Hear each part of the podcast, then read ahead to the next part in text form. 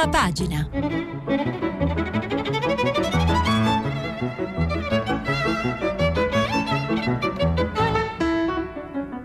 Questa settimana i giornali sono letti e commentati da Antonella Mascali, giornalista del Fatto Quotidiano. Per intervenire telefonate al numero verde 800 050 333. Sms e WhatsApp, anche vocali, al numero 335 56 34 296. Buongiorno, buongiorno ascoltatori e ascoltatrici, buona domenica, benvenuti alla rassegna stampa prima pagina di Radio 3. Naturalmente tutti i giornali si dedicano oggi più che mai al voto che ci sarà, eh, anzi che è in corso perché eh, le urne sono aperte da eh, 17 minuti in Calabria e in Emilia Romagna, ma prima di affrontare questo capitolo che sarà dominante per giorni e giorni, io voglio aprire con una notizia che ho visto, se non mi è sfuggito altro, solo su avvenire eh, che riguarda eh, la salute e il destino di tanti esseri umani, soprattutto di bambini. Anche la malaria ora ha il suo vaccino, passo storico, l'arma che mancava un pizzico sulla gamba, un gemito, una lacrimuccia, il villaggio di Tomali, sud del Malawi, paese africano tra i più poveri al mondo, uno dopo l'altro, scrive Paolo Alfieri. I bambini portati dalle loro madri ricevono il primo vaccino della storia contro la malaria, una delle malattie più letali responsabile di 400.000 morti l'anno in tutto il pianeta. Se il programma pilota, avviato anche in Kenya e Ghana, darà i suoi frutti, il passo per la medicina sarà stato di primaria importanza. Perché è vero che al contrario dei normali vaccini, quello testato nei tre paesi africani ha efficacia solo nel 40% 90% dei casi, ma gli esperti sono convinti che la strada è quella giusta. Si tratta di un momento storico, è la prima volta che parte un programma di vaccinazione pilota contro la malaria, ha sottolineato l'Organizzazione Mondiale della Sanità. Due terzi delle vittime della malaria sono bambini sotto i 5 anni e la gran parte dei contagi si registra nell'Africa subsahariana. L'OMS stima che l'80% dei casi si verifichi in 15 paesi africani, Nigeria in testa con il 25% del totale e poi in India. Eh, dopo tre decenni di ricerca il farmaco di cui sono necessarie quattro dosi è stato approvato dall'OMS. Eh, è stato approvato nel 2015 dall'OMS, si chiama Moschirix ed, ed è offerto nei tre paesi pilota a 360.000 bambini in quattro dosi, la prima delle quali a 5 mesi di età e l'ultima a due anni. Alla clinica di Migowi, Malawi, i dottori vedono segnale di speranza. Nel primo periodo di vaccinazione vaccinazioni i casi di contagio si sono quasi dimezzati. Agnes Nigubale racconta di aver avuto la malaria e ora vuole proteggere sua figlia Lidia di sei mesi. Mi piacerebbe che fosse in salute e che da grande diventasse un dottore, sorride. Poi memorizza la data per la seconda dose di vaccino, stesso giorno, il prossimo mese. Eh, in, dunque, in, la, la, svolta è che in Malawi, Kenya e Ghana è stata avviata questa vaccinazione eh, ed è efficace per ora, ci ricorda avvenire nella sua scheda, in un caso su due, però gli scienziati sono già al lavoro per perfezionare. È una scoperta veramente straordinaria. Eh, capisco che in questo momento tutti sono concentrati sul coronavirus, la nuova influenza cinese, ma la malaria appunto uccide eh, migliaia e migliaia di persone ogni anno, soprattutto bambini. All'Africa rimane, questo è quello che dico io, all'Africa rimane il record di vittime, eh, 400.000 le persone che muoiono ogni anno, eh, soprattutto in Africa, come vi dicevo, 7 milioni le vite salvate in 8 anni con la sola installazione in tutto il mondo da parte di 500 ONG di 2 miliardi di zanzariere. 40% l'attuale tasso di efficacia del vaccino, eh, la ricerca però eh, continua. Mm, è eh, sempre a venire eh, ci dà eh, la notizia che purtroppo la malaria è tornata in Venezuela, che era stato il primo paese a, radica- a eradicare il paludismo da gran parte del territorio per ora ci sono 887 casi al giorno um, e riesplodono questi casi soprattutto per la grave carenza di medicinali, così da avvenire ed a venire, vi leggo, l'apertura del quotidiano di ispirazione cattolica, stato di tortura, ennesima denuncia dell'ONU sulla Libia, gravi abusi nei campi governativi, l'Italia sta per rinnovare in modo automatico il memorandum con Tripoli. Nello scavo che scrive migranti prigionieri in Libia sistematicamente sottoposti a detenzione arbitraria e tortura da parte di funzionari governativi, i profughi catturati in acque tripoline vi sono serie preoccupazioni riguardo al trasferimento di migranti intercettati dalla Guardia Costiera libica verso centri di detenzione ufficiali e non ufficiali, dove si hanno notizie di omicidi illegali che sono diventati molto diffusi. Alcuni giorni dopo la chiusura del vertice di Berlino, il segretario generale delle Nazioni Unite ha depositato al Consiglio di sicurezza un rapporto subito acquisito dalla Corte Penale dell'AIA. La Libia resta un campo di prigionia prigionia a cielo aperto.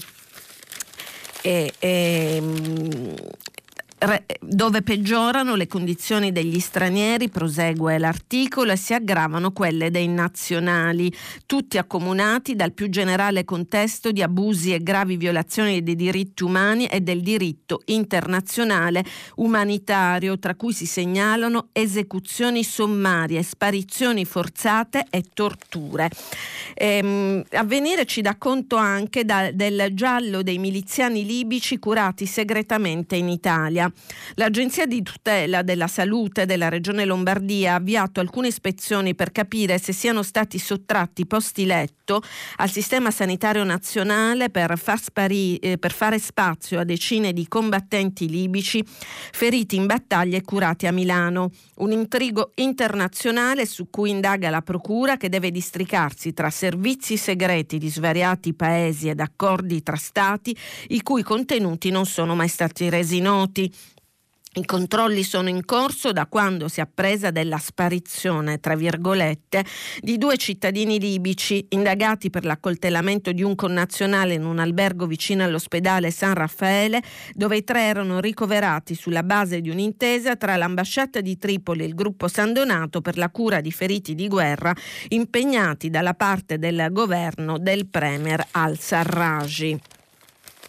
E veniamo a Repubblica. Eh, con Repubblica cominciamo vari articoli, varie posizioni su queste elezioni di oggi in Emilia Romagna e in eh, Calabria. Mm, eh, intanto l'editoriale di Scalfari, mm, un brano eh, ve lo leggo, un paese alla ricerca della vera democrazia. Oggi si vota in Emilia e in Calabria, il destino del governo passa per Bologna.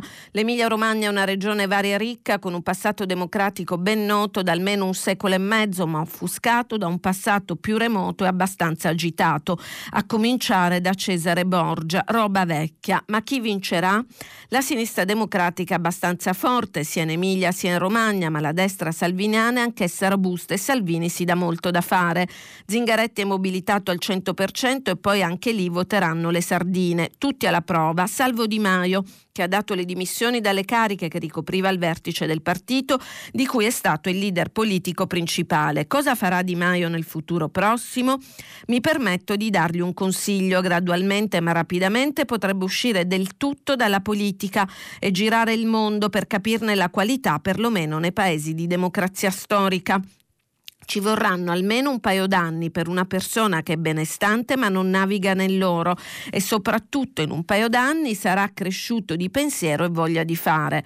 Che cosa farà non lo sa neppure lui, prosegue Scalfari, ma a me sembra che la cultura politica in lui sia un desiderio maggiore del potere. Speriamo bene, quindi anche un apprezzamento inaspettato da parte di Scalfari per Di Maio, oltre al fatto che però gli dice che deve studiare un bel po' e magari non ha tutto tutti i torti. Allora, da Repubblica mh, mm, eh, vi segnalo anche Um, una retroscena di concetto vecchio per il Quirinale non si può tornare al voto prima del referendum, cioè ovviamente la questione è se vince Salvini, eh, che cosa succede, elezioni anticipate che chiederanno Lega, Fratelli d'Italia e Forza Italia, ma Vediamo che cosa scrive Vecchio. Fino a poche settimane fa sembrava tutto chiaro, in caso di caduta del governo per il Quirinale c'era soltanto la via maestra delle urne, essendosi sperimentate tutte le maggioranze possibili in Parlamento. Ma adesso che ci si è messo di mezzo il referendum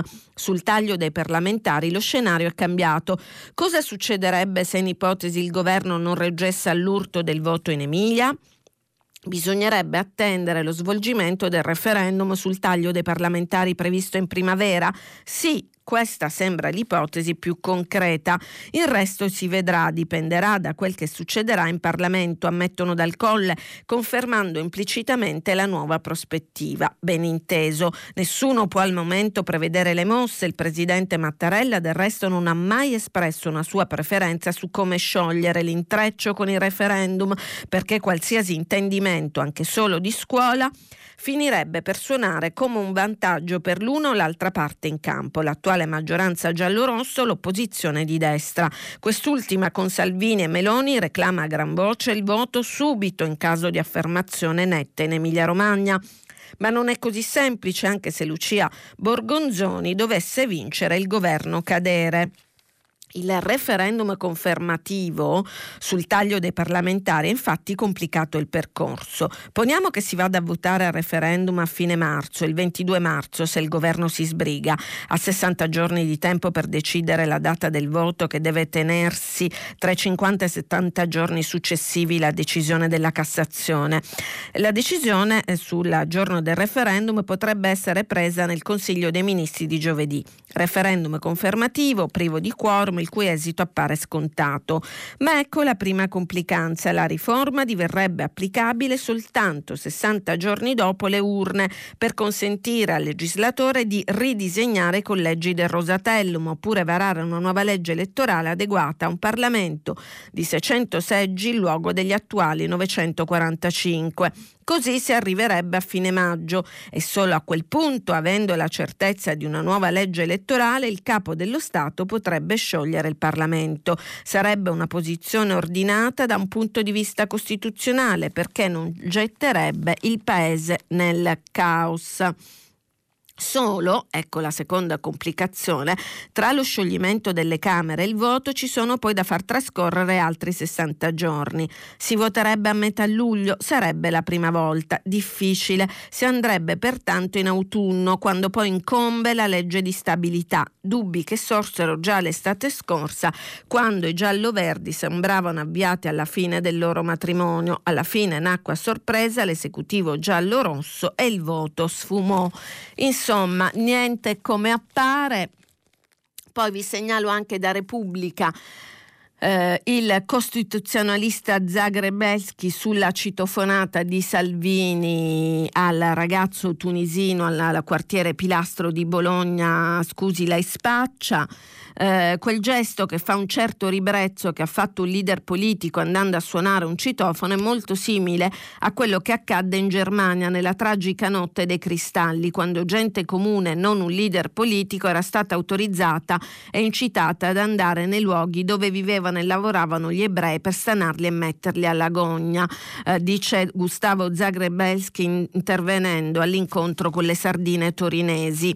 Sostiene Zagrebelski che la causa della crisi del nostro tempo non è Salvini. Salvini è il prodotto, il problema è che tanti nostri concittadini sono partecipi della visione del mondo che si riconosce in lui. Se non ci fosse Salvini ne emergerebbe un altro, magari peggiore. Per questo, ha concluso, sarebbe un errore concentrare tutte le nostre energie nel contestare Salvini. Il nostro lavoro conclude Zagrebelski, dovrebbe essere concentrato in una bonifica sociale partendo dal basso. Nessuna democrazia può esistere in una società malata sempre da uh, Repubblica, mm, eh, c'è Luca Bottura, eh, che è una firma di Repubblica, eh, che è bolognese, quindi dice eh, sono emiliano di sinistra, ho paura terribile di svegliarmi domattina coi molestatori di ragazzini incensurati al governo a casa mia,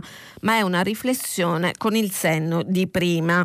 Eh, Mialovic ha il sacrosanto diritto di dire ciò che dice perché mica qui ti curano solo se li voti, per fortuna, eh, ed è riferimento all'allenatore del Bologna di cui Bottura eh, è un gran tifoso, peraltro, aggiungo io, conoscendo Bottura da tanti anni. E poi Fellini oggi scriverebbe a Marcord, me lo scordo, se non fosse per le sardine saremmo una regione sazia e disperata. Sempre da Repubblica vi ehm, segnalo gli invisibili di San Pietro, ehm, sono i clochard che eh, dormono sotto al colonnato di San Pietro e che sono anche accuditi. È Corrado Zunino che fa un bel reportage, eh, i senza tetti senza tetto del colonnato si sentono protetti in San Pietro ai tempi di Bergoglio. Di giorno hanno barbiere e cambio panni. La sera, dopo aver ricevuto panini e tè caldo dai volontari di Sant'Egidio, si spostano pochi metri verso la conciliazione e stendono i sacchi a pelo, s'avvolgono, poggiano la testa sulla valigia e chiudono gli occhi. La polizia in piazza San Pietro con il lampeggiante della volante sempre acceso è una veglia, non un disturbo. A Termini rischi le coltellate o lo sgombra al Vaticano dormi fino a quando non si alza il sole. Lo racconta Salvatore Salvatore, 56 anni, fuggito da Bari Centro. Con Bergoglio ci sentiamo protetti. Mm, uh, dice un altro clochard, panini e tè caldo li portano i volontari, non ho un euro, ma questo mi basta, i soldi arriveranno. E passiamo al fatto quotidiano. Um, eh, dal Fatto Quotidiano vi segnalo Travaglio eh, che comincia il suo editoriale con una correzione, anzitutto una rettifica importante col capo cosparso di cenere. Ieri ho scritto che chi non vuole regalare a Salvini anche l'Emilia Romagna e la Calabria e prossimamente tutta l'Italia può usare il voto disgiunto, votare la lista che preferisce e poi barrare il nome del candidato governatore che ha più chance di battere quello di centrodestra, cioè Bonaccini in Emilia Emilia-Romagna e Callipo in Calabria. Lo confermo per l'Emilia-Romagna, ma non per la Calabria, la cui legge elettorale non consente il voto disgiunto. Ora, corretto il mio errore, vorrei occuparmi di quello eh, commesso eh, dal ministro della giustizia Bonafede l'altra sera a otto e mezzo. Una giornalista di Repubblica, ignara di vent'anni di battaglie del suo giornale per bloccare la prescrizione, contestava la legge che blocca la prescrizione. Lei non pensa agli innocenti che finiscono in carcere, diceva la giornalista a Bonafede che era in studio dalla Gruber. Argomento demenziale, visto che la blocca prescrizione non cambia di una virgola la sorte degli eventuali innocenti in carcere, i quali non possono essere detenuti che spiano la pena, cioè condannati in via definitiva per definizione colpevoli, ma i detenuti in custodia cautelare, arrestati prima della sentenza solo se eh, in base a gravi indizi di colpevolezza colpevolezza per evitare che fuggano, inquinino le prove o reiterino il reato, che però per la nostra Costituzione sono già presunti innocenti, quindi non c'è nulla di scandaloso se un presunto innocente è in carcere, è la legge che lo prevede. Solo la sentenza definitiva dirà se era colpevole o innocente. Nel frattempo, anche chi è stato colto in flagrante o ha confessato, è stato fotografato, filmato, intercettato mentre commetteva il reato, resta presunto innocente niente, ma se viene arrestato la durata della custodia cautelare non dipende dal sistema di prescrizione, bensì dai termini fissati dalla legge per ogni fase e grado del processo. Se il processo dura troppo, l'imputato uscirà anche in futuro per decorrenza dei termini, certo non per la prescrizione. Ehm, e quindi dice eh, la prescrizione durante il processo è riservata ai colpevoli. Infatti chi si ritiene innocente può rinunciarvi per farsi assolvere oltre i termini nel merito, aggiungo io, e se viene dichiarata dal giudice può impugnarla per chiedere l'assoluzione. Quindi l'argomento innocenti in carcere non c'entra nulla con la blocca prescrizione che non manda in carcere nessun innocente, solo, serve solo a buttarla in cacciara Sciara, prosegue Travaglio, eh, come quando si parlava degli scandali di Berlusconi i suoi servi strillavano e le foibe? E Cuba? E Stalin? E Pol Pot, stupefatto da un'obiezione così strampalata, Bonafede risponde cosa c'entrano gli innocenti che finiscono in carcere? Gli innocenti non finiscono in carcere. Quando poi la giornalista gli ricorda i detenuti risarciti, scioglie subito il qui pro quo. Ah, ok, ma quella è un'altra questione. E infatti sono il ministro che più di tutti ha inviato gli ispettori per verificare i casi di ingiusta detenzione. Se il dibattito fosse fra persone competenti e in buona fede, l'equivoco si chiuderebbe lì. Invece, ricorda Travaglio, si scatena la solita caneo politico-mediatica sulla presunta gaffa del ministro ignorante ignorante manettaro e giustizialista, mentre le lobby avvocatesche chiedono la sua testa e i giuristi per caso lo sbeffeggiano sui giornaloni, tirando in ballo Enzo Tortora, cioè fingendo di non capire o non capendo proprio. Mm, a differenza, aggiungo io, della figlia di Enzo Tortora, Gaia Tortora, che aveva chiesto una spiegazione al ministro e nel momento in cui Bonafede spiega a cosa si riferiva, cioè alla prescrizione che non provoca innocenti in carcere, Gaia Tortora ha detto basta con le strumentalizzazioni. Ehm, dal tempo eh, voglio prendere un articolo eh, pe- eh, che riguarda eh, tutte le visite ai musei italiani che sono in crescita. Conferma e novità la top 30 dei musei e dei parchi archeologici statali del 2019 ha un podio eh, stabilmente occupato dal Colosseo con oltre 7 milioni e mezzo di visitatori, le gallerie degli Uffizi con quasi 4,4 milioni e Pompei con circa 4 milioni di presenze. Seguono la Galleria dell'Accademia di Firenze e Castel Sant'Angelo che da molti anni occupano la cima della classifica. Poi c'è eh, da sottolineare la crescita di Pompei eh, che vede aumentare di 160.000 i biglietti staccati nei soli scavi. Nella top 10 entra anche il Museo Egizio di Torino, splendido, aggiungo, e la reggia di Venaria Reale con 837,93 biglietti venduti.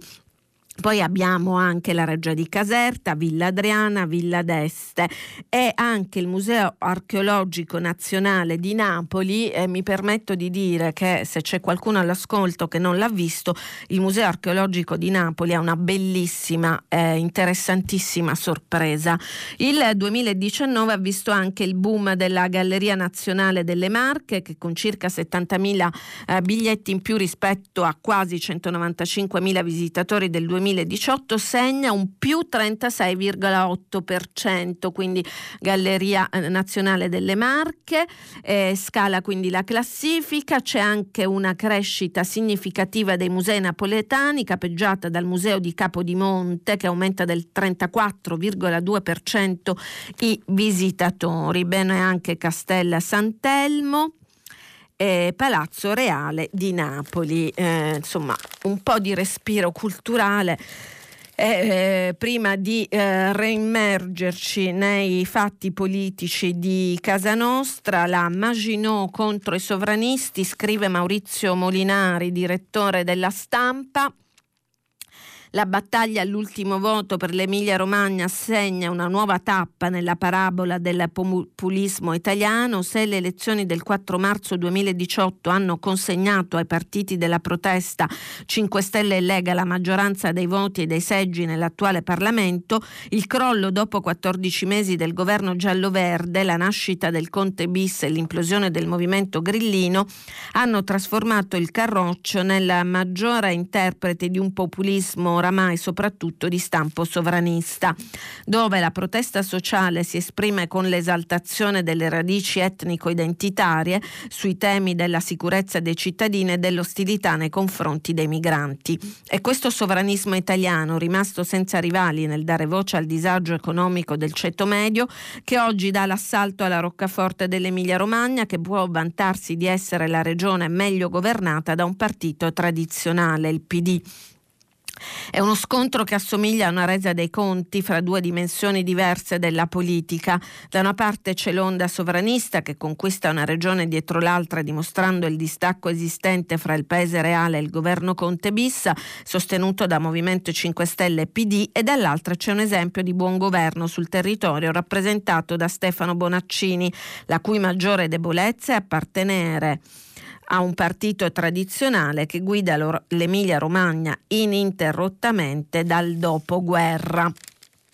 E prosegue a pagina 17 eh, Molinari, insomma Bonaccini è lo sfidante migliore che un partito tradizionale può opporre all'onda del populismo perché i suoi risultati sul territorio, dalla ricostruzione del terremoto alla qualità della sanità fino ai trasporti pubblici, sono fra i più inattaccabili del paese.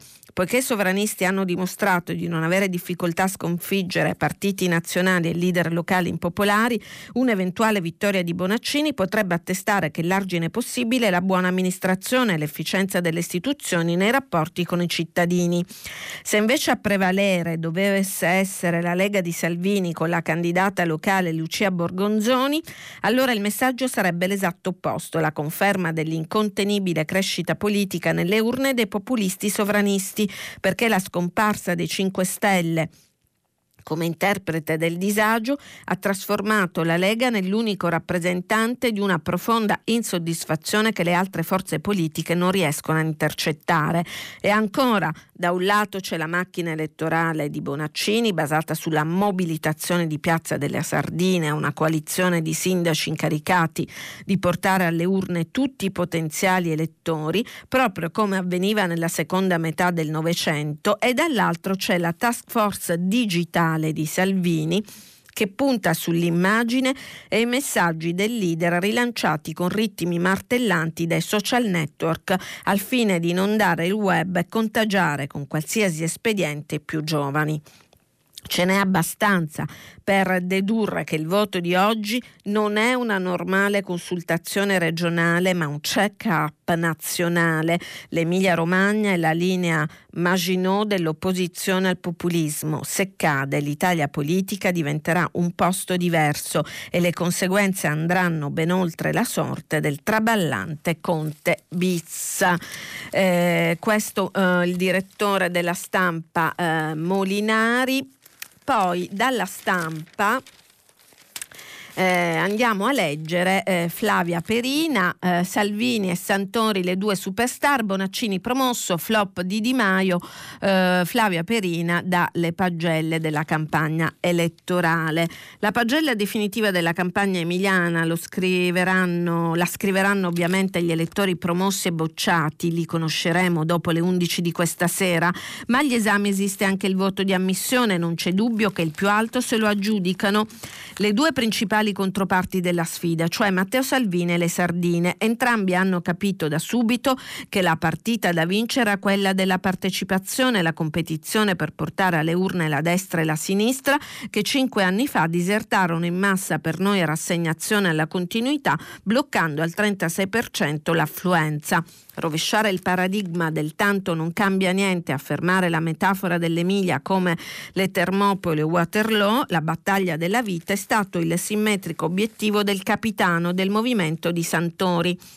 Entrambi si sono guadagnati sul campo un rotondo 8 hanno riempito le piazze, monopolizzato il dibattito, escogitato trovate propagandistiche estreme in una politica che da un pezzo eh, sembrava aver raschiato il fondo del cattivismo e del buonismo.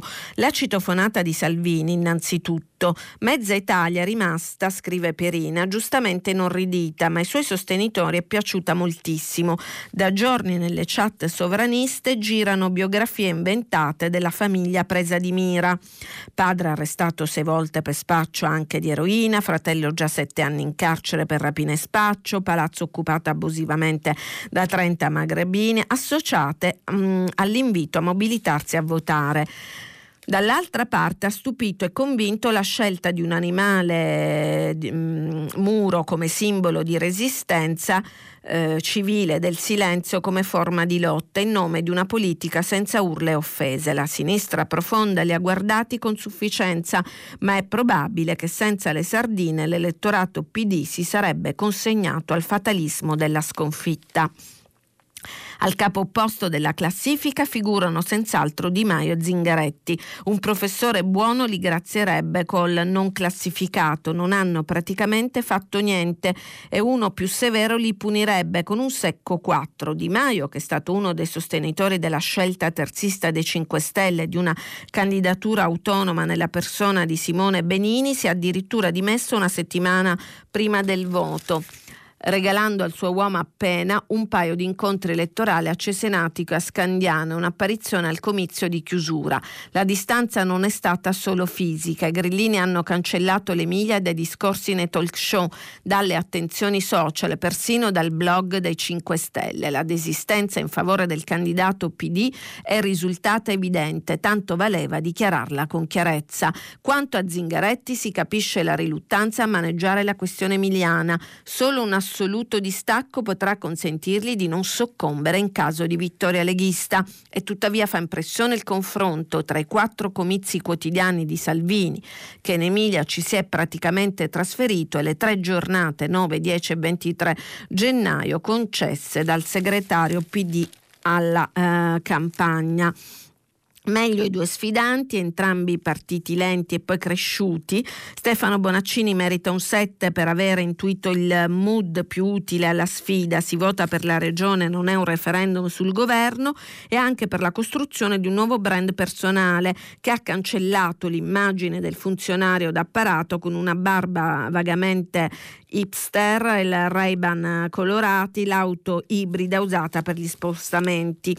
Lucia Borgonzoni aveva esordito malissimo, oscurata dall'attivismo del suo capo, sbeffeggiata per una gaffa sui confini dell'Emilia Romagna, interdetta dallo staff a partecipare ai duelli televisivi. Poi ha acquistato sicurezza, il duello l'ha fatto e non è uscita male. I veleni social sparsi contro di lei negli ultimi giorni per la frequentazione giovanile del centro sociale Link e delle serate gay friendly dell'Adrenaline l'hanno resa pure più simpatica. Anche i leghisti hanno un'anima eccentrica sette pure per lei, dico io, come se fosse eh, un, un, reato, una cosa disdicevole partecipare a delle serate gay friendly, ma evidentemente per gli elettori leghisti eh, questo è eh, un um, segno negativo.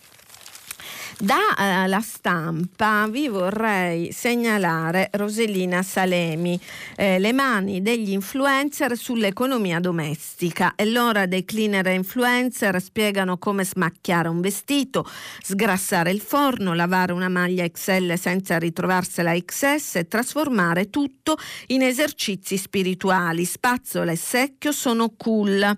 O, eh, per esempio lo scrive Irina Federico che è finita su Vogue Australia con con oltre che strumenti fondamentali. Pulire il frigo riduce il cortisolo, l'ormone dello stress, candeggiare porta alla chiarezza mentale, vecchie pratiche, nuovi guru come eh, Sophie Incliffe, eh, sacerdotessa dello spray antibatterico, ha 3 milioni di follower su Instagram e le aziende la consultano prima di lanciare un prodotto fatto eh, così anche Lindsay Crombie che ne ha 171.000.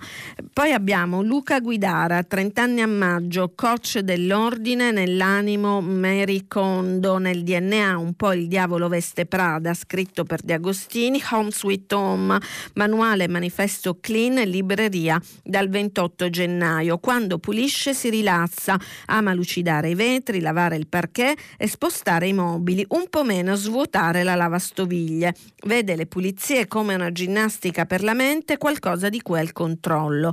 Se il mondo digitale fa perdere il contatto con la realtà, il bucato lo restituisce. Ma come mai l'economia domestica si chiamava così è diventata roba da influencer? Intanto sono diminuite le casalinghe, meno 17,5% in 10 anni, mentre cresce la piccola quota dei casalinghi, da 80.000 a 100.000 in un anno, più 25%, le mamme sono meno disponibili, i ragazzi fanno tutto online, comprano, vendono e lanciano SOS su come smacchiare un divano. Con i suoi quasi 60.000 eh, follower, Luca Guidara si lascia dietro Giulia Groppo che ancora ha 11.000 follower. Il fenomeno è globale e serio, quindi con numeri è fatturato. Così eh, Roselina Solemi dalla stampa per dare un po' il senso del, del, del tempo. Uh, di oggi eh, passiamo al Corriere della Sera uh, con uh, divieti e dubbi nell'era social eh, è Fiorenza Sarzanini che scrive accade ormai per ogni elezione anche questa volta la smania di apparire ha avuto il sopravvento. Alle 8.44 di ieri Matteo Salvini già impazzava su Twitter per ringraziare Emiliani e Romagnoli. Da quel momento non ha mai smesso di postare foto, video, messaggi sui social. La bestia del leader leghista è entrata in azione incurante degli attacchi del centro-sinistra sinistra e dei timidi tentativi di risposta con tweet di Piero Fassino e di qualche altro sostenitore di Stefano Bonaccini. Il leader leghista ha parlato di elezioni, ha attaccato il governo sui migranti, sulle carceri nel pomeriggio e si è rivolto ai calabresi con un appello fin troppo esplicito a votare centrodestra perché da lunedì si cambia. Quanto basta per chiedersi, ma che senso ha continuare a conservare questa legge sul silenzio elettorale? Nell'era dei social, dei politici che trascorrono ore a dialogare con i cittadini attraverso i profili, è forse arrivato il momento di compiere una scelta concreta ed efficace in modo che nessuno sia penalizzato. La legge attuale vieta di parlare in tv o alla radio e invece non fa cenno a tutti gli altri mezzi di comunicazione. E già in passato i richiami della GCOM si sono rivelati un deterrente inefficace per chi fa propaganda a ogni costo e fino all'ultimo minuto.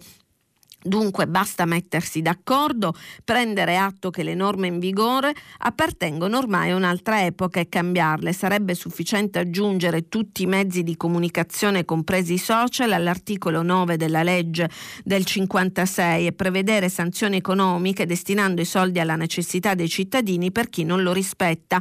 Se invece si ritiene che il divieto sia ormai inutile o obsoleto, si potrebbe eliminarlo e consentire di parlare fino all'apertura delle urne. L'importante è fissare una regola e rispettarla tutti, senza alcuna esclusione. Così eh, Fiorenza Sarzanini. Poi dalla Corriere della Sera, pagina eh, 3. Il piano del Premier contro il rischio voto al lavoro fino al 2023, così battiamo la Lega, i timori per le ricadute sugli alleati, ora nervi saldi. Ehm, allora, scrive Marco Galluzzo. Ufficialmente esiste solo una convinzione ripetuta quasi come un mantra. Il test elettorale di oggi non è sul governo che ha un orizzonte di legislatura. Ufficialmente basata anche sul fatto che in Parlamento quasi nessuno vuole andare a votare, dunque difficilmente deputati e senatori della maggioranza farebbero venire meno la fiducia all'esecutivo. Il voto del referendum sul taglio dei parlamentari dovrebbe tenersi quanto prima, forse già il primi di aprile, dunque anche questo terreno di incertezza verrebbe sminato. Ufficialmente Conte conta dunque di restare in sella anche se il PD dovesse perdere in Emilia Romagna e c'è anche la consapevolezza, dice lo staff, che governiamo con il PD da pochi mesi e che la Lega eh, ha ancora presa soffiando solo sulle paure della gente, ma cambiando radicalmente il paese, cosa che non si fa in pochi mesi, ma in anni sì, migliorando il paese, semplificando, deburocratizzando e riducendo in modo importante le tasse, Salvini sarà neutralizzato. Salvini e il centrodestra si battono con le pratiche di buon governo, non accettando un terreno di scontro a colpi di facili slogan. Salvini lo batteremo nel 2023, ora siamo solo ancora all'inizio, il conte pensiero eh, riportato da Galluzzo. Con i suoi interlocutori, il Presidente del Consiglio non ha nascosto i timori per la fase che sta attraversando il Movimento 5 Stelle, che in questo momento si è predisposto a subire una situazione politica che appare perdente in ogni caso, anche se il PD dovesse prevalere. E non solo per la sconfitta e l'incertezza sulla leadership del futuro, ma anche per i rapporti interni al governo che sarebbero comunque destinati a mutare. Ecco perché esiste una versione di Conte diversa, preparato al peggio, che dice ai suoi collaboratori pancia a terra, nervi saldi e continuiamo a lavorare, come se un possibile cataclisma potesse abbattersi stasera su Palazzo Chigi ed è chiaro che occorrerà coesione, lucidità, appunto nervi saldi per eventualmente contrastare la richiesta di urne anticipate che una Lega vittoriosa avanzerebbe di fronte al capo dello Stato e a tutto il Paese un attimo dopo lo spoglio delle schede elettorali. Ma Conte deve fare attenzione persino agli effetti collaterali di una possibile vittoria del PD in Emilia. È già stato accusato almeno da una parte del movimento di farsi trascinare troppo dalle tesi politiche dei democratici, ma se il movimento subisse una batosta e il PD vincesse, all'interno dell'esecutivo potrebbero mutare i rapporti di forza con Zingaretti che avrebbe la tentazione di rivendicare la legittimità di dettare l'agenda. Un primo caso potrebbe riguardare autostrade con il PD orientato al compromesso a differenza dei 5 Stelle cioè sulla questione mantenere o meno la concessione dopo la tragedia annunciata ed evitabile del crollo del ponte eh, Morandi e delle povere vittime.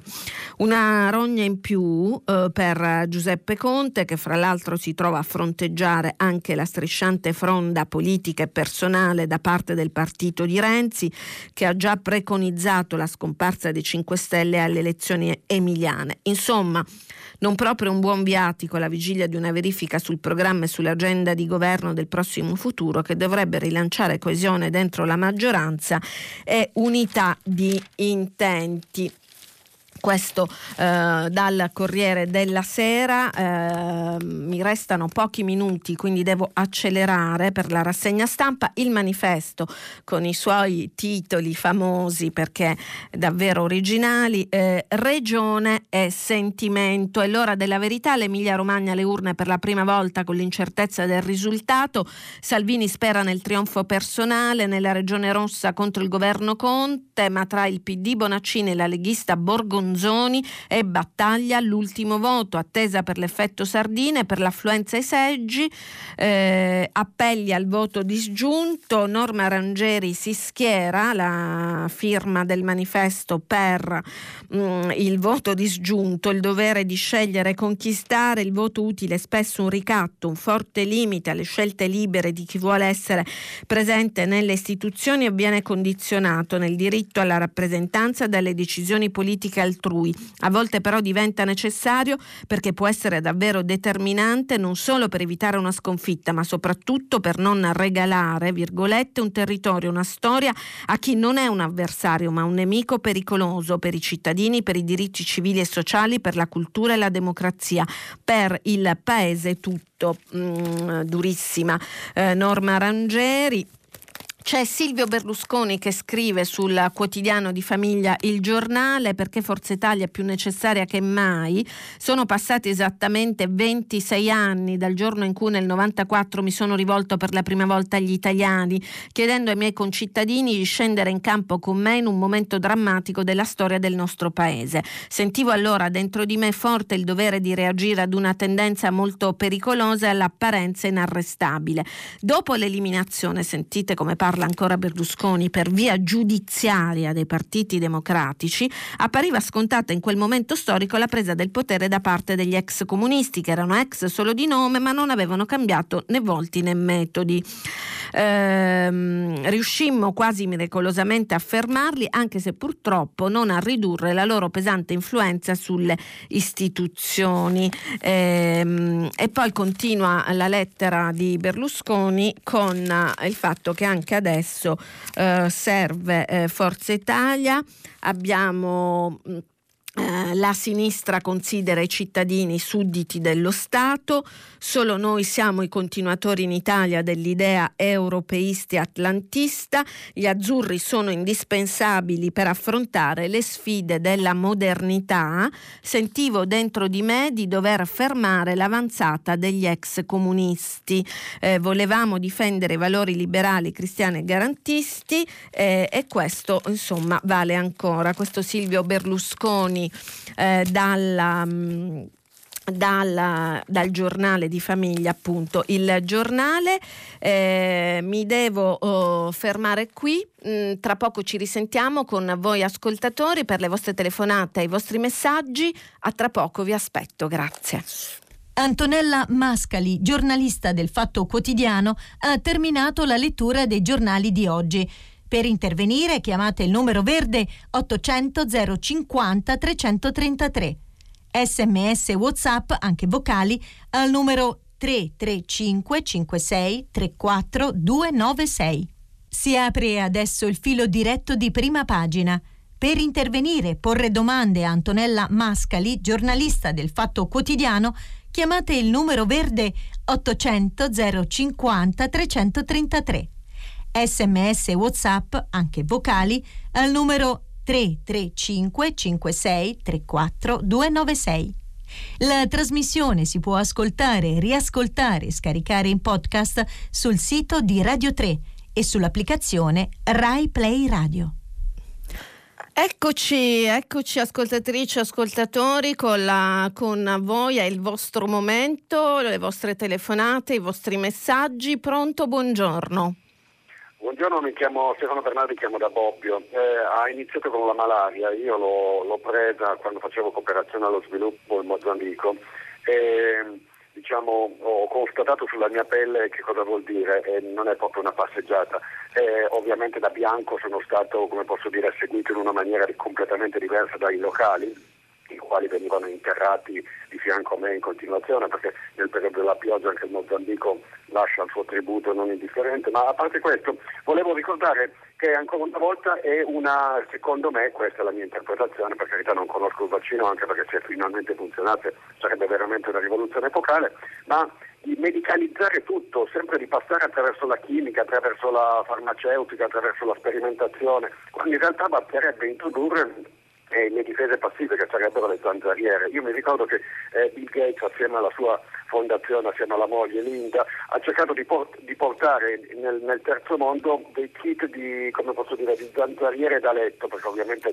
Beh, ma eh, questo, questo, già accade, ci sono, eh, perché se no i morti non sarebbero 400.000 l'anno, che comunque è una cifra inaccettabile, ma sarebbero milioni. Questo accade, ma se il vaccino in questo momento eh, funziona uno, al 40%, ma se il vaccino eh, come sembra eh, si avvia a funzionare è una cosa straordinaria e, e in questo caso salverebbe le vite a, ai bambini, soprattutto che mh, mm, sono soprattutto i bambini a morire di malaria. Quindi mi sembra una notizia assolutamente positiva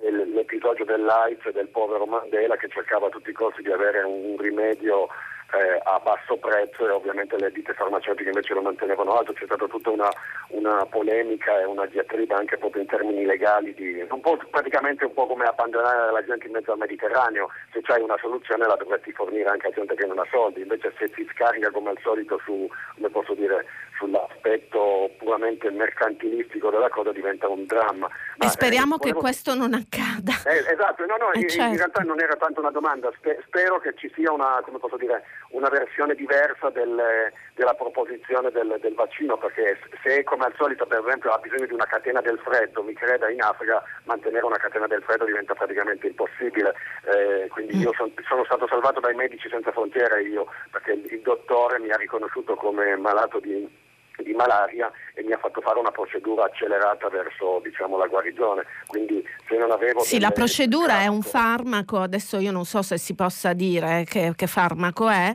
perché ce ne sono due, eh, è un farmaco che si dà, che è lo stesso, credo, che si prende come profilassi preventiva nel caso di, di, di, di gente che va per turismo in posti dove c'è il paludismo, sì, però, per evitare però, la malaria nel nostro caso stavamo due anni nello stesso posto, non potevamo Appunto, ma, esatto. Eh, infatti ho parlato di turisti occasionali, comunque quello è il farmaco. Eh, Quindi che... per di più noi crea- creavamo anche la possibilità di, di, dire, di, modificare l'anofele che diventava resistente al medicinale potente. Adesso stiamo andando troppo nel tecnico eh, e, e quindi poi gli ascoltatori si perdono. Io ho deciso di dare questa notizia perché muoiono migliaia e migliaia di persone eh, in Africa, eh, di persone locali che vivono lì per la malaria e l'idea che ci possa essere un vaccino. Poi giustamente lei ha detto però chiediamoci se può funzionare eccetera. Intanto eh, nel 40% dei casi, dove, nei tre paesi in cui lo stanno sperimentando con i bambini africani e con altre persone, sta funzionando nel 40%. Vediamo poi giustamente, lei ha sollevato tutta una serie di questioni eh, che come va a finire, però al momento mi sembra una cosa importante. Grazie, buona giornata. Pronto? Eh, pronto? Sì. Eh, buongiorno, sono Massimo dalla provincia di Siracusa. Buongiorno eh, Massimo. Io, buongiorno. io volevo fare riferimento a una delle ultime telefonate di ieri sull'agricoltura e sui danni dell'agricoltura, anche dell'agricoltura biologica. E faccio una premessa, io ho 30 anni, ho vissuto in una, in una grande città e sono 30 anni che conduco un'azienda agricola, scusate, chiaramente in modo naturale, io definisco naturale perché non faccio nemmeno i trattamenti consentiti nell'agricoltura biologica. Ora la problematica dell'agricoltura è molto, molto vasta e, e, si intreccia con molte altre problematiche, quindi equiparare l'agricoltura biologica a quella clinica, come alcuni gruppi di potere stanno cercando di fare, è un po' troppo. Scusi Massimo, diciamo, la interrompo volte. solo un secondo sì. perché così tutti quelli sì. che sono all'ascolto capiscono, non è detto che abbiano sentito ieri il filo diretto, ah, sì, eh, è che eh, lei si riferisce a un ascoltatore, mi ricordo bene, che eh, dopo aver letto una serie di interventi a favore dell'ambiente, eccetera, eccetera, il programma di Assisi che si prefigge di eh, fare un'altra economia, ha detto, eh, ma tanto l'agricoltura biologica è uguale a quella diciamo tradizionale chi, con eh, i pesticidi per, per, per, fare un esempio facile, anzi fa anche in certi casi ancora più danni. Questo era quello che sosteneva un ascoltatore. Prego. Sì, questa è tra l'altro la soluzione lui la dava con eh, il, il stretto rapporto tra l'agricoltura e la, e la ricerca scientifica, la soluzione. Allora, innanzitutto Basti pensare all'agricoltura chimica che sta distruggendo le api con tutto quello che significa. Ma il problema di fondo è la filosofia che sta alla base dell'attività umana. Se la filosofia è, fa- è fare profitto e fare profitto a ogni costo, è chiaro che la, qualsiasi tipo di agricoltura andrà a sfruttare il terreno e sfrutterà anche gli esseri umani, perché basta pensare in Italia agli immigrati clandestini e al caporalato. Cioè, il, se il merito di giudizio sono è la quantità e non la qualità, è chiaro che si penserà al grano che produce 50 quintali a ettaro anziché a un grano che qualitativamente anche a livello nutrizionale sia migliore, con tutto quello che significa sulla, sulla, sull'ambiente e sul, sul depravamento del, del, dell'ambiente. Lei è di Catania, sa qual è la problematica di Portopalo, di Vittoria, delle serre, eh, certo. con tutto quello che significa. Questo per una pessima abitudine alimentare per gente che vuole mangiare il pomodoro o i peperoni in, eh, a gennaio. A Beh, non è solo un problema delle serre del sud eh, sì, del sud-est della Sicilia, ma delle serre in genere e anche appunto su questo sono molto d'accordo perché se la natura ha stabilito che il pomodoro in determinate stagioni, in primavera e estate, non capisco perché si debba mangiare a dicembre, così come le melanzane, mi viene da dire, ma una cosa proprio semplice semplice che dico o no?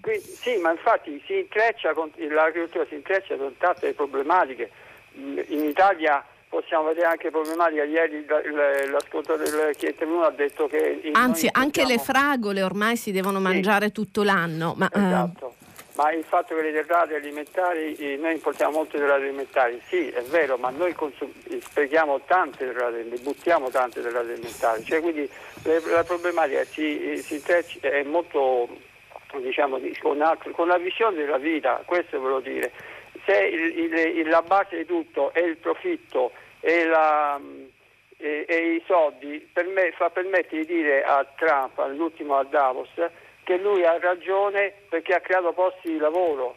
Cioè, grazie Massimo, grazie, molto chiaro. Ha detto una frase chiave è la visione della vita che poi determina tutto anche appunto come si gestisce l'agricoltura e quindi il cibo che noi eh, mangiamo e che contribuisce molto alla salute o alla non salute di ciascuno di noi. La visione della vita influenza tutto quindi tutta la politica, le scelte politiche che mh, mm, eh, eh, appunto ricadono anche eh, sulle nostre abitudini quotidiane. Pronto? Pronto? Buongiorno. Buongiorno, eh, io sono Sandro, eh, telefono da Napoli. Eh, desidero ringraziare la redazione che mi ha dato la possibilità di ritornare in trasmissione dopo la brusca interruzione di ieri per sopraggiunti limiti di orario. Ah sì, era la chiamata finale.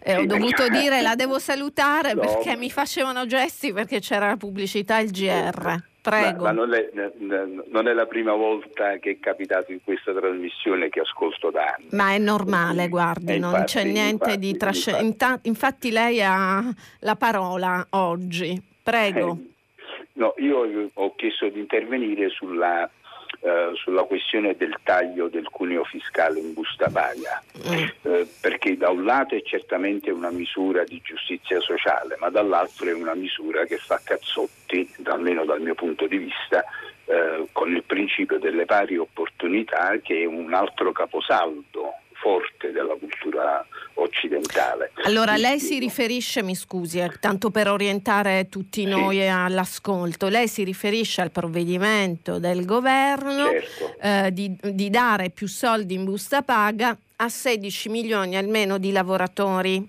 Assolutamente. Naturalmente quando c'è una riforma fiscale c'è sempre una fetta che è scontenta, eh, più o meno larga, eh, perché la coperta è sempre stretta. Pronto. Sì, però, la, come dire, però la coperta può essere... Ecco, qual è l'ingiustizia di questo provvedimento eh, no, dal suo punto di vista? È, eh, perché non tiene conto della composizione del reddito familiare. Mi spiego, io sono una famiglia monoreddito, va bene? Mm. Ho un reddito, ho un buon reddito, però sono una famiglia monoreddito che supera di poco i 40.000 euro di reddito annuo lordo, per cui non beccherà nulla mentre una famiglia bireddito che ha due redditi di 28.000 euro, non, non, è una questione di guerra tra poveri, è proprio una questione di, di logica. Una, una, una, famiglia bireddito che ha 28.000, i cui partner hanno 28.000 euro di reddito annuo lordi, che insieme fanno 56.000 euro, a fine 2020 si ritroveranno con un reddito di 57.200 euro perché nel frattempo... Però lavorano quelle due persone, non è che c'hanno dei... lavorano, no. entrambe sì, le persone sì. lavorano, sì, eh, non... Eh, eh, versano i contributi e quindi... Certo. Eh, mm, certo. Cioè, mi scusi, eh, non è certo. che certo. rubano qualcosa. No, assolutamente, ma qua non mm. si tratta. Non Anzi, si tratta i dipendenti di... sono quelli che anche se volessero non possono evadere. Eh, per io cui... sono un lavoratore dipendente, per cui eh. io non No, no, no, ma dico in generale. In generale. ma per carità d'accordo. non mi permetterei mai di dire no, però, una cosa visto, del genere. Però visto che con questa misura, questa misura, è pagata anche con i miei contributi e con le mie tasse, mm. non so se mi spiego, mm. eh, un, po di, un po' di parità, di, di equità credo che allora, possa essere, possa guardi, essere se parliamo di parità e di equità siamo ancora lontani, mi sembra però solo l'inizio, ma almeno c'è un inizio, mi sembra così a buon senso. Eh? Eh, certo che no, il governo dice, promette, poi vedremo questo governo se dura, non dura, eccetera, eccetera, dice siamo all'inizio, bisogna fare una riforma eh, profonda, eh, bisogna tagliare l'IRPEF, eh, come eh, fare altri provvedimenti che certamente non si possono fare in un istante. Quindi io la capisco molto bene dal suo punto di vista, però ehm, da qualche parte bisogna pur cominciare. Eh, quindi questa è un po' la situazione, mi sembra qua, un po' inevitabile, eh, così a buon senso. Comunque la ringrazio per la sua telefonata, buona giornata. Pronto? Pronto, sì. Buongiorno. Buongiorno, eh, sono Adriana e chiamo da Trieste. Sì. Eh, prima di tutto volevo fare molti, molti complimenti perché eh, con lei, ascoltando lei, ho capito eh, veramente tante cose. Mentre Addirittura. Grazie. nebulose, insomma, vabbè. Grazie. Eh, sì. Eh, poi volevo fare una riflessione, volevo sentire anche suo, la sua opinione. Eh, io pensavo mm, eh, a proposito dell'articolo della stampa eh, dove c'è mh, mm, praticamente un, un, sondaggio mi sembra eh, sulle persone che si dedicano ai lavori domestici, no? Eh, no, non è un sondaggio, sono delle persone eh, che fanno gli influencer, ormai sapete tu, l'influencer, quello che via social racconta o la sua vita personale, dà consigli, è seguitissimo, hanno follower eh, eh, e crea reddito eh, per se stesso ma anche per chi segnala. In questo caso sono influencer che si eh, occupano mm, dei lavori domestici come smacchiare un pull macchiato che ne so di caffè, eh, come pulire il frigo che comunque fa bene perché pare che abbassi il cortisolo che è l'ormone dello stress eccetera, eccetera.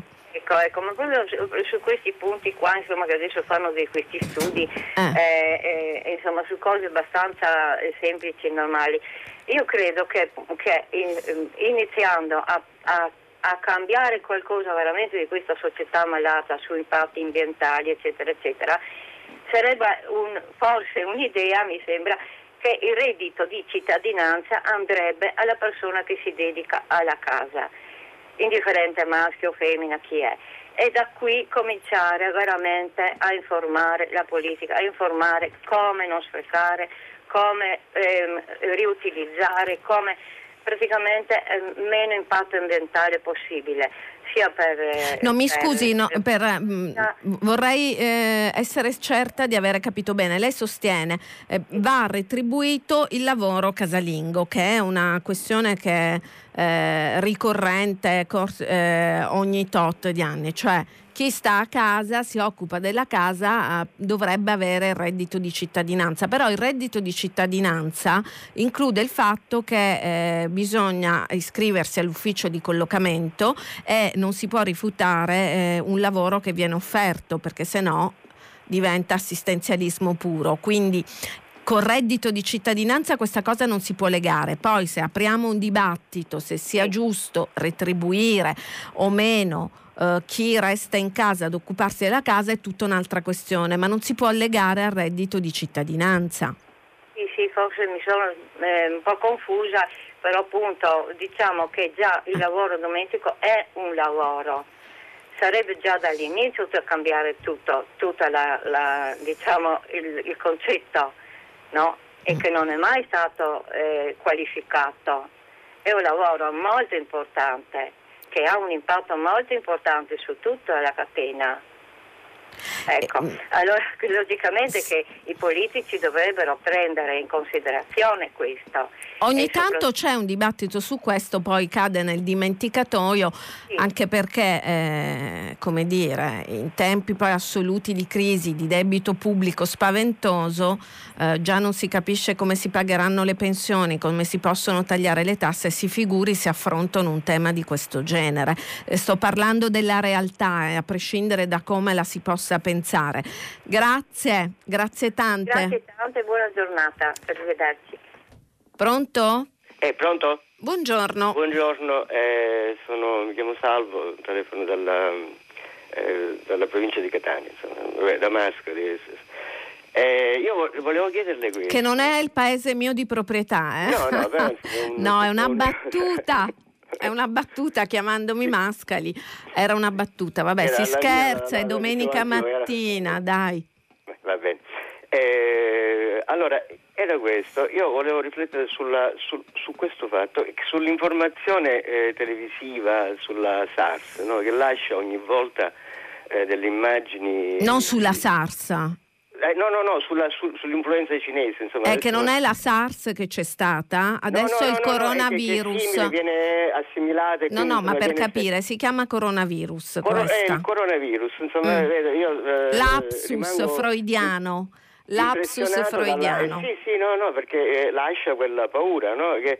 E poi, però, questo che io noto è questo, che a margine poi di questi servizi, con queste città mm. blindate, eccetera, c'è sempre un, un, qualche esperto che però tra le righe eh, lascia trapelare una cosa che in fondo non è così grave, la mortalità è bassa, eccetera. Allora io mi chiedo, sappiamo che ogni anno influenza è molto sono... meno rischiosa della SARS. Eh, eh, chiedo scusa forse... se interrompo, gli ascoltatori più attenti avranno notato che io non ho letto certo. niente dei quotidiani su questa vicenda Infatti. perché eh, dissento personalmente Perfetto. dal modo terroristico eh, di ehm, informare eh, con giornali con foto da The Day After e i siti che sono oh, molto visitati con aperture, le home page con aperture appunto eh, spaventose perché così fanno tanto tanti, tanti, tanti click eh, che, sono, che servono. Ora, giocare sulla paura di ciascuno di noi, assolutamente eh, normale, di, di, eh, mm, per quanto riguarda la salute, eh, lo trovo disdicevole perché sulla certo. salute non si scherza. Allora, certo. siccome l'informazione è corretta e giusto, quindi se una cosa è grave è giusto che lo si dica, però si deve informare in maniera corretta, senza sensazionalismi eh, appunto foto di gente con la tuta bianca, esatto. in il casco integrale. Quindi io dissento da tutto questo e mi sono astenuta da queste, da queste io, letture. Le posso dire questo, io avevo, avevo notato che dalle prime pagine eh, questa notizia non, non, c'era, io apposta quasi ho, ho telefonato affinché si mettesse in prima pagina che non è il caso di eh, assillare le persone con paure con, di questo tipo, lasciando poi strasci che non si capisce perché lo si fa, ma lo, ma lo si fa sistematicamente. Io questo me lo chiedo e mm. questo metto in prima pagina che, che lei giustamente l'ha la, la, la, ha tagliato fuori questa notizia, sono d'accordo, l'avevo notato questo, no? per, proprio per tutto il servizio. Però proprio va messo in prima pagina perché? Il perché di questa paura, di questa sindrome cinese? Per quale motivo? Uno può Posso essere così. brutale? Perché Com'è? posso essere brutale nella sì, risposta? Sì, perché sì. tira? Perché tira, si dice, in, in, con un gergo per niente elegante, eh, me ne scuso. Eh, cioè, vabbè, fai vabbè. tanti click su internet, stai incollato alla televisione perché hai paura e vuoi sapere, eh, e i giornali che sono affannati con delle foto spaventose pensano di poter catturare l'attenzione del lettore che si compra, certo. che si compra il giornale. Questo è quello che penso io. Grazie. Una battuta sì. solo. Io adesso ho l'influenza. Eh, quando vado a scuola gli dico ragazzi sono passato da un negozio cinese, eh, cercate di non avere paura, insomma. Eh. Per, però neanche sottovalutare, attenzione, no, giuste però misure, così, però razionali e, e, e, soprattutto ascoltare quello che dicono i virologi seri che ti dicono le cose come stanno. Grazie, un saluto all'Etna. Buongiorno. Buongiorno dottoressa, sono Ermete e telefono da Napoli. E l'argomento di cui volevo parlare, di cui sono meravigliato che invece si trattasse pochissimo, è la serie di manifestazioni a livello nazionale e internazionale che ci sono state ieri contro la guerra per una cultura di pace.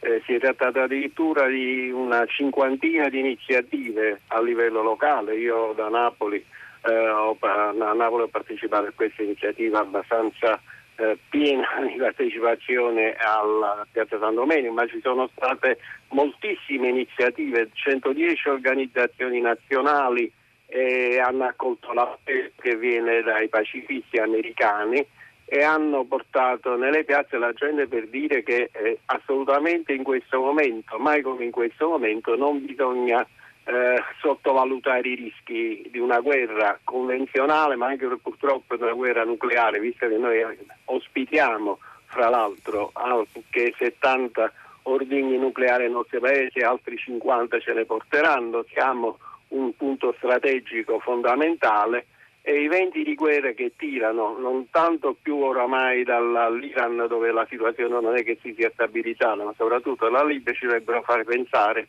che non ci possiamo consentire, al di là delle considerazioni morali e della scelta della non violenza, ci possiamo consentire di pagare 70 milioni al giorno per mantenere i nostri soldati in cosiddette missioni di pace che non lo sono e che diventeranno sempre più in modo esplicito delle missioni di guerra. Quindi bisogna che i giornali, mi risulta che soltanto in manifesto ne abbia fatto menzione, si ricordino che quando la gente scende in piazza per ragioni come queste non si può ignorare quello che veramente dovrebbe essere una svolta fondamentale per il nostro Paese. Ha ragione, ha detto tutto lei. Grazie, buona domenica. Sentiamo. Ecco, provo a leggere i messaggi se eh, il computer si sblocca, però ecco, devo mettere. Ecco, intanto c'è una telefonata, nel frattempo devo mettere la password, vi racconto tutto. Eh, pronto? Pronto, buongiorno. Buongiorno. Sono anch'io siciliano. Nato sì. vicino Catania, però ho vissuto sempre a Palermo. Allora, eh vabbè, io... non si può essere perfetti. allora, scherzo, io telefono perché ehm, contesto alla telefonata di poco fa che faceva cenno al reddito familiare per aumentare le tasse per la famiglia. Allora, io sono per il reddito familiare. Quando io insegnavo, insegnavo in una scuola professionale, insegnavo che in Francia il reddito familiare serviva per diminuire le tasse alle famiglie, non per aumentare. Qui in Italia è stato fatto per aumentare le tasse alla famiglia. Faccio un esempio. Marito e moglie guadagnano in tutte, tutte e due 45 mila euro. In Francia come viene fatto? Tre, tre componenti, un figlio solo, non due figli, tre figli, un figlio solo 45.000 si divide per 3 e si pagano le tasse per 15.000 euro, non per 45.000 euro. La Scusi, però il, allora eh, conosco la Francia abbastanza bene. Eh, lì è veramente un altro mondo. Eh? Eh, e poi però le tasse le paghi e se non le paghi è una cosa seria evadere le tasse in Francia. Anche. È una roba per cui i francesi, lo assicuro per conoscenza diretta, eh, anche se volessero non si sognano granché di evadere perché hanno paura perché? Perché le ripercussioni sono tante e poi perché i servizi sociali è vero che non è più come prima, ci sono, cioè c'hai anche riscontro tangibile delle tasse che paghi. Quindi, solo, ma in questa maniera il cumulo familiare aiuta la famiglia, non certo, deprime, come certo, è stato fatto in Italia. Certo se si usa quel, quel, reddito familiare che si usa in Francia io sono d'accordo, ma se si usa per fare pagare più l'età, io sono pensionato quindi io non ne traggo nessun beneficio di questa cosa, anzi eh, trarrei beneficio di quello che diceva quel signore, ma eh, non ritengo giusto che viene agevolato un pensionato piuttosto che una famiglia. Allora, abbiamo un debito pubblico spaventoso, quindi se, se, vogliamo, visto che lei ha evocato la Francia, ehm, è un'evasione fiscale che eh, a volte anche per chi è volenteroso a livello politico non può fare delle cose. Ehm, quello che dite sulle ingiustizie, le sperequazioni, le illogicità, non è che non mi vede d'accordo, è che dico bisogna cominciare da qualche parte. Eh, vedremo però se, se, se, fanno veramente una riforma fiscale seria o meno, che non può essere fatta in poche settimane. E quello ma io sono d'accordo con quello che ha detto lei, non, non, non contestavo quello no, che no, No, no, no, ma lo so, era solo per specificare il mio pensiero, non sì, è che sì. penso che vada bene. Eh certo, eh, si figuri. bisogna cominciare da una parte, bisogna aiutare i più deboli, non i più forti. Ah, guardi, con me sfonda una porta aperta, tanto per essere chiara. Eh, io che sono pensionato, sono, eh, rispetto ai giovani, rispetto a chi ha una famiglia, sono più forte perché sono solo, non, certo. non, devo, No, certo. Devo, certo, aiuto i figli, ma nessuno mi obbliga a aiutare i figli ed aiuto perché no. sento il dovere di aiutarli. Eh, e devo dire che meno male che ci sono eh, tanti pensionati. Esatto, esatto. Ahimè, ahimè c'è ancora, ancora, consistente questo fenomeno dei genitori pensionati che devono aiutare i figli perché rimangono senza lavoro o perché, e questa la nuova povertà, mi dà lo spunto per ricordare questo dato terribile, che la nuova povertà è rappresentata non da chi non ha lavoro come un tempo, la povertà tradizionale, ma, de, ma da chi ha un lavoro con un salario assolutamente insufficiente per Perfetto. arrivare alla fine del mese. E questa è la cosa drammatica del nostro tempo, eh. avere un salario insufficiente rispetto al costo della vita. E in Italia questo uh, fenomeno è uh, spi- mm, come dire, più evidente rispetto ad altri paesi del cosiddetto Occidente. Grazie, buona domenica. Pronto?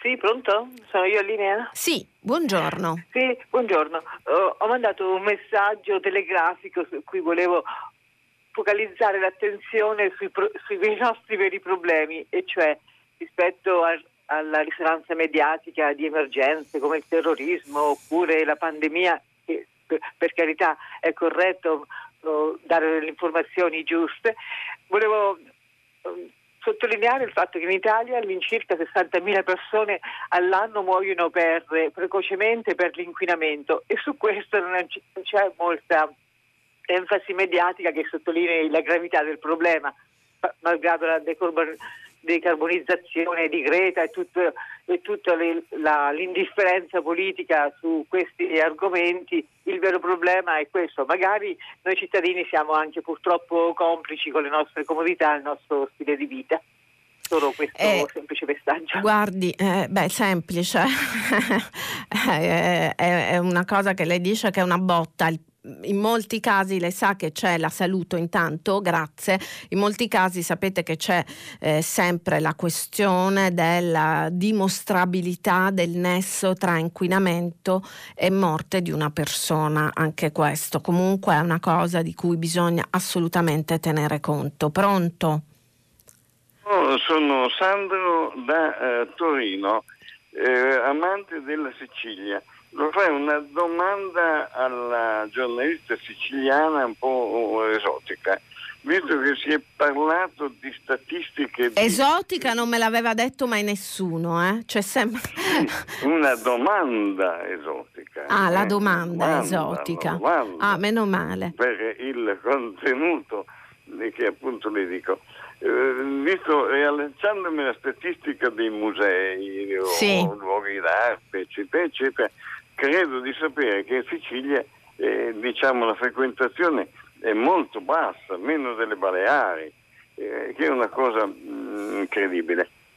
Eh, che ne dice di riprendere quell'idea che mi pare avesse lanciato Sgarbi, di rialzare i templi di Selinunte, quindi farne un, uno scoop eh, mondiale di focus di attrazione turistica eh, eccezionale così, molto, molto mm, allora, i turisti, i turisti, sono aumentati anche in Sicilia in generale, eh, perché eh, la Sicilia è un'isola che può coniugare natura e cultura, vai al mare, vai a sciare sull'Etna e vai a vederti eh, la Valle dei Templi, per citare, o il teatro meraviglioso di Taormina o ehm, Palermo con diversi gioielli, lo dico da catanese, pensate che sforzo, rido perché c'è la diatriba Catania-Palermo, ma è una scemenza ovviamente,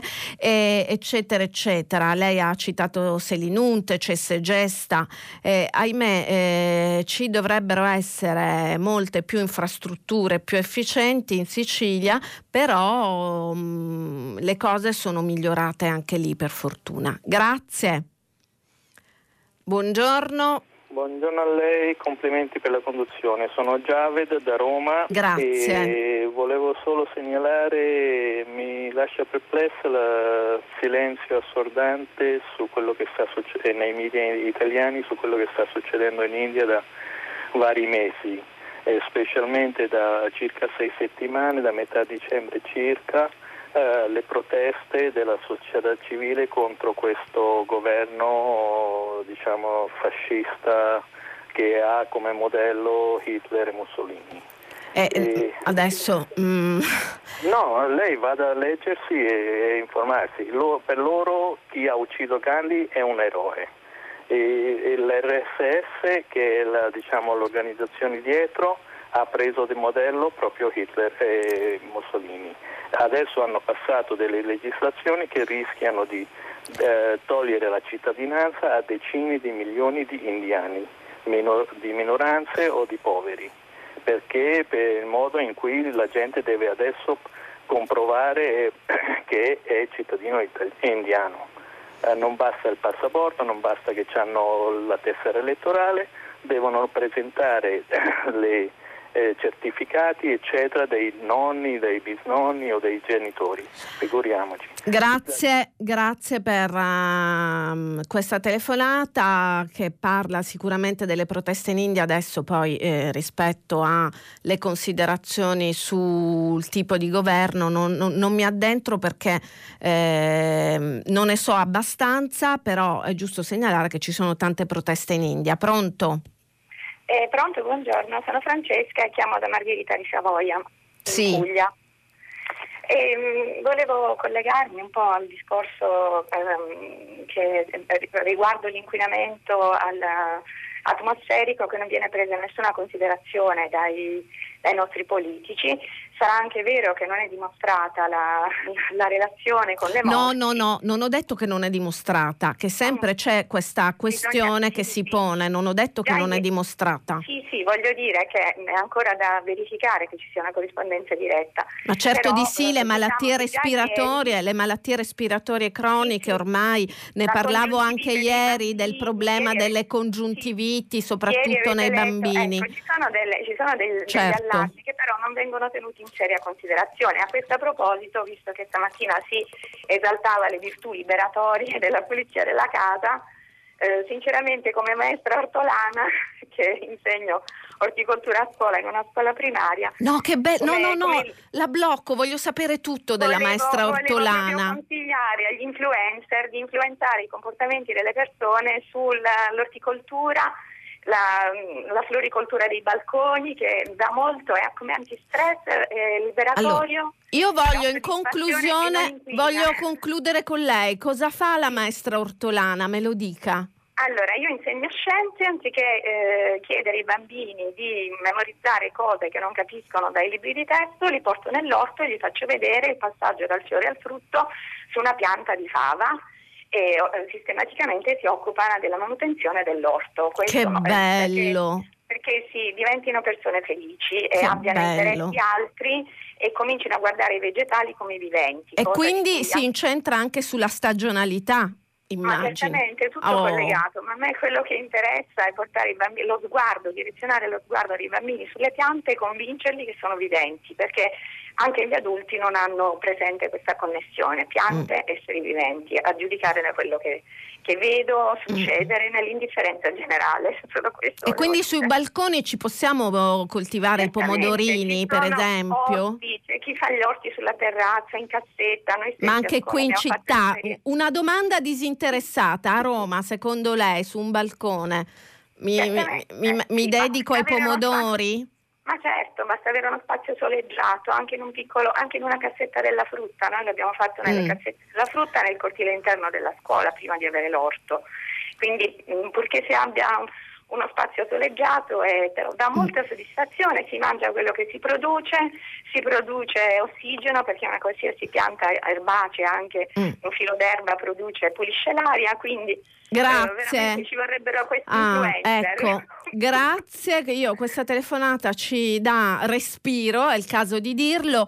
E siamo alla fine. Io sono ai ringraziamenti innanzitutto a, a tutte le ascoltatrici e gli ascoltatori che hanno chiamato, che hanno scritto, che hanno scritto a me in privato e li ringrazio molto. E, mh, mm, voglio ringraziare, ma davvero non è formale, tutta la redazione di prima pagina che sono sempre tanto eh, gentili e, e, professionali. Ovviamente un ringraziamento a Marino Sinilbaldi che è il direttore di Radio 3, colonna di Radio 3. Eh, vi saluto, eh, alla prossima, buona domenica.